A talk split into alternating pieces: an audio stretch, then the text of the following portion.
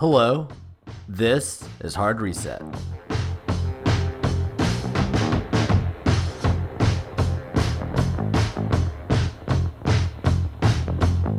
Today on the show, we have an update on the saga of Checkr, the Silicon Valley firm that runs background checks for the gig economy, as well as other coverage from bigiftrue.org. But first, a whistleblower complaint alleges President Donald Trump made a promise to a Ukrainian leader. Big If True founder Molly Bryant is following the responses to this story. Hi, Molly. First of all, what is the allegation being made against President Trump regarding his communications with the Ukrainian president, and where did this claim originate? So, this originated in a whistleblower complaint that was filed with the inspector general for the um, intelligence community. And basically, it was alleging that, well, from what we know that's out there so so far, it was alleging that uh, Trump made some kind of promise to this foreign country, which has been reported to be Ukraine. And some reporting has said that he and uh, possibly his attorney, Rudy Giuliani, were asking Ukraine with to kind of help with his real his reelection campaign um, and to investigate Joe Biden's son, Hunter Biden. So that's kind of that's kind of what we know right now. Yeah, so I know on Fox and Friends, uh, kind of a favorite program of the president, Steve Doocy decli- uh, described this whistleblower complaint as a leak that came from the intelligence community, something that was intended to hurt the president and the media. Um, from what we know so far, is it fair to describe this as a leak, or is that kind of misconstruing the the facts here? It's not accurate to call it a leak just because the the whistleblower he didn't leak his complaint. He filed it with the inspector general, so you know, technically he was not leaking it to the Washington Post as um, you know, has been said. Right. So, House Democrats are investigating this conversation that Trump had with the Ukrainian president uh, Vladimir Zelensky, and Trump's own attorney, Rudy Giuliani, has been commenting on this matter. Is that right? Yeah, and I think we have a clip of an interview he did with Chris Cuomo on CNN. Did you t- ask the Ukraine to investigate Joe Biden? No, actually, I didn't. I asked the Ukraine to investigate the allegations that there was interference in the election of 2016 by the Ukrainians for the benefit of Hillary Clinton for which there already is a you court never asked finding. anything about Hunter Biden. You never asked anything about Joe Biden. The only thing I asked about. Joe Biden is to get to the bottom of how it was that Lutsenko, who was appointed, right. dismissed the case against AntAC. So you did ask Ukraine to look into Joe Biden. Of course I did. Yeah, so what we just heard, so on one hand, Giuliani said that he didn't ask Ukraine to investigate um, Joe Biden. On the other hand, he said, of course he did. So obviously, both of those statements can't be true. Yeah, uh, interesting that Rudy Giuliani would say something damaging in the media. That's hard to believe. yeah. So, I mean, what's the next steps with all of this? Is uh, is the House going to investigate this? Is the Inspector General going to do something with this complaint? What's kind of the procedure that's followed in a situation like this? Um, I'm definitely not an expert on that. I know the House is already investigating um, kind of um, this stuff, uh, the stuff in this arena that's happening. Um, but for what we're doing at Big If True, we're just try- trying to kind of follow the responses to it and keep up with some of the misinformation that might be getting out about it. Because yeah by the end of last week people were saying uh in the right that it was deep state you know uh going into that whole conspiracy theory. So yeah. Yeah and uh, and that's in a similar vein. I know trump described the whistleblower as a, a partisan um, is there any information to back that up? Is there any reason to believe, as of now, that, that the person was doing this for political purposes? The the complainant, I should say. We don't have any reason to think that based on the information that's out there. And actually, like in the same interview where uh, Trump described the whistleblower as partisan, he acknowledged that he doesn't know who the whistleblower is. So if you don't know someone's identity, you can't describe them with any description like you don't know who they are. So yeah, well, personally, I I do believe that anyone who's uh, saying something negative about me is uh, being partisan against me. So I understand where the president's coming from on that one.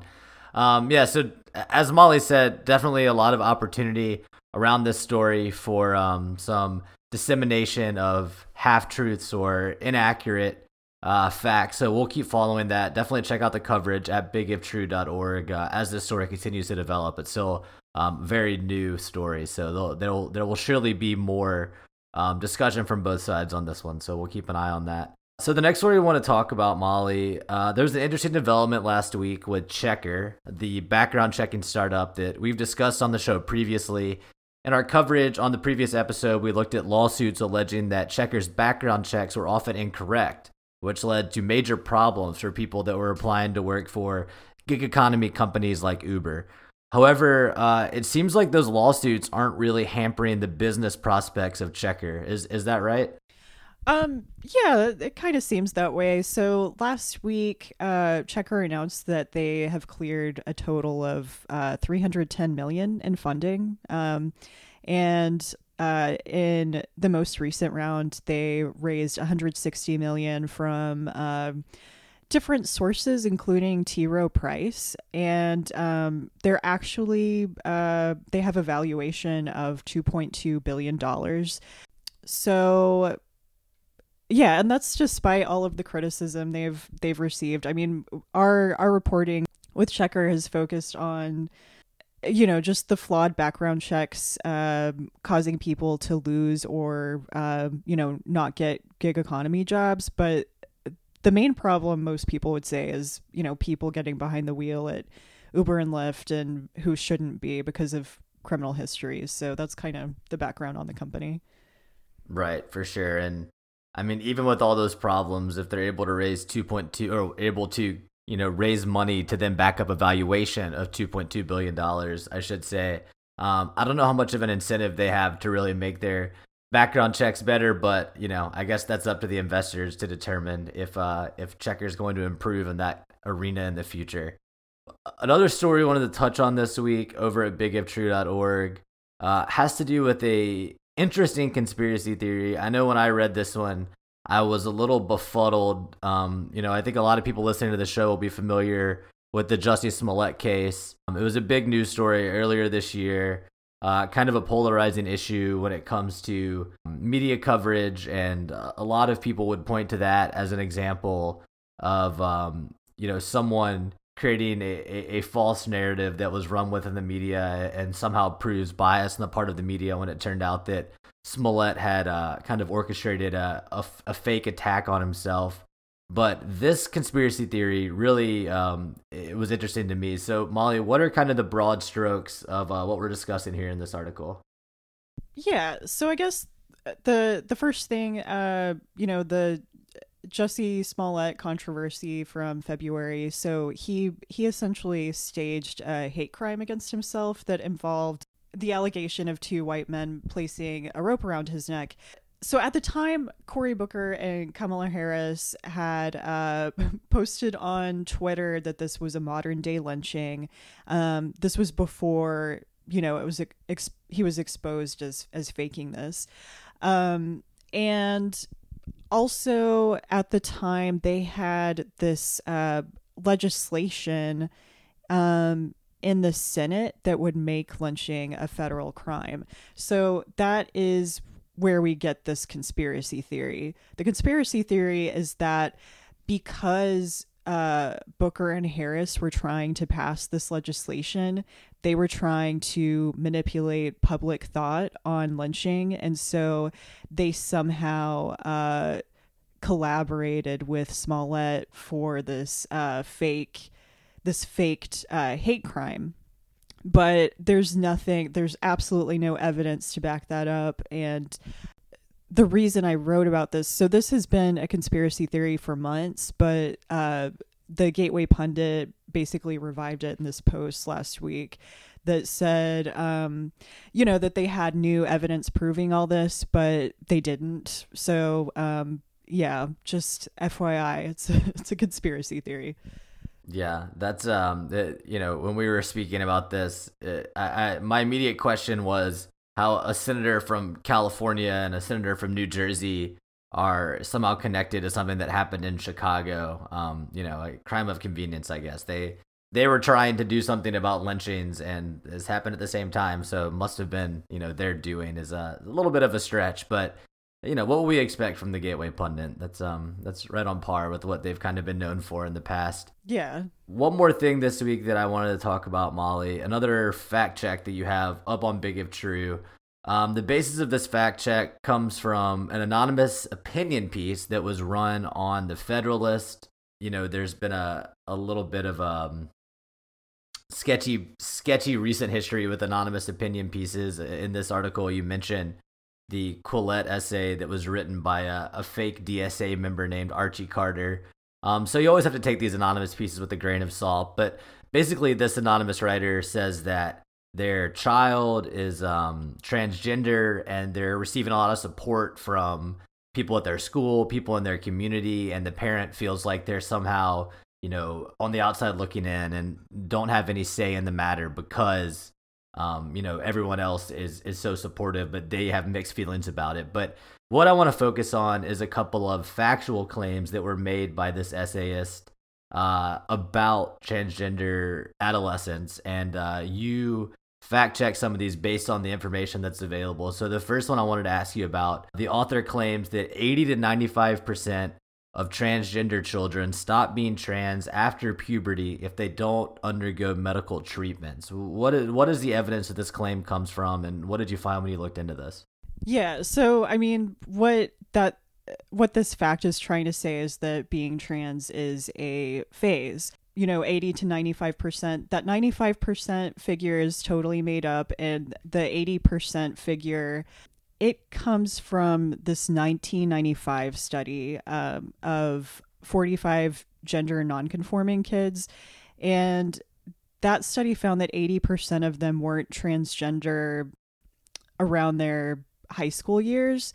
Obviously, that's a dated study. Obviously, it's a very small sample that, um, you know, 45 people is such a small sample that normally people who, you know, make judgments about stuff like that say it's pretty meaningless um, if if you're like trying to compare that to the rest of society. Um, it might not be super accurate. The 80% figure, at least it exists though. So the 90, 80 to 95%, the 95% figure comes from um, just an interview that uh, this woman, Dr. Michelle Cretella, did on uh, Tucker Carlson tonight and she appeared to be drawing from that other study but just kind of popped this other number in there. And so both of that that figure this 80 to 95% thing it's been cited over and over and over again in uh, conservative and far right media as uh, you know evidence that being trans is a phase which we have no reason to think is true based on science yeah, at the very least, the it, it deserves more study before you can make that claim um, with the, the small sample size in that original study. So the other claim that was made is that being autistic is linked to being transgender. Um, the writer claims their son is autistic and that that's you know somehow tied together. What did you find uh, on this claim?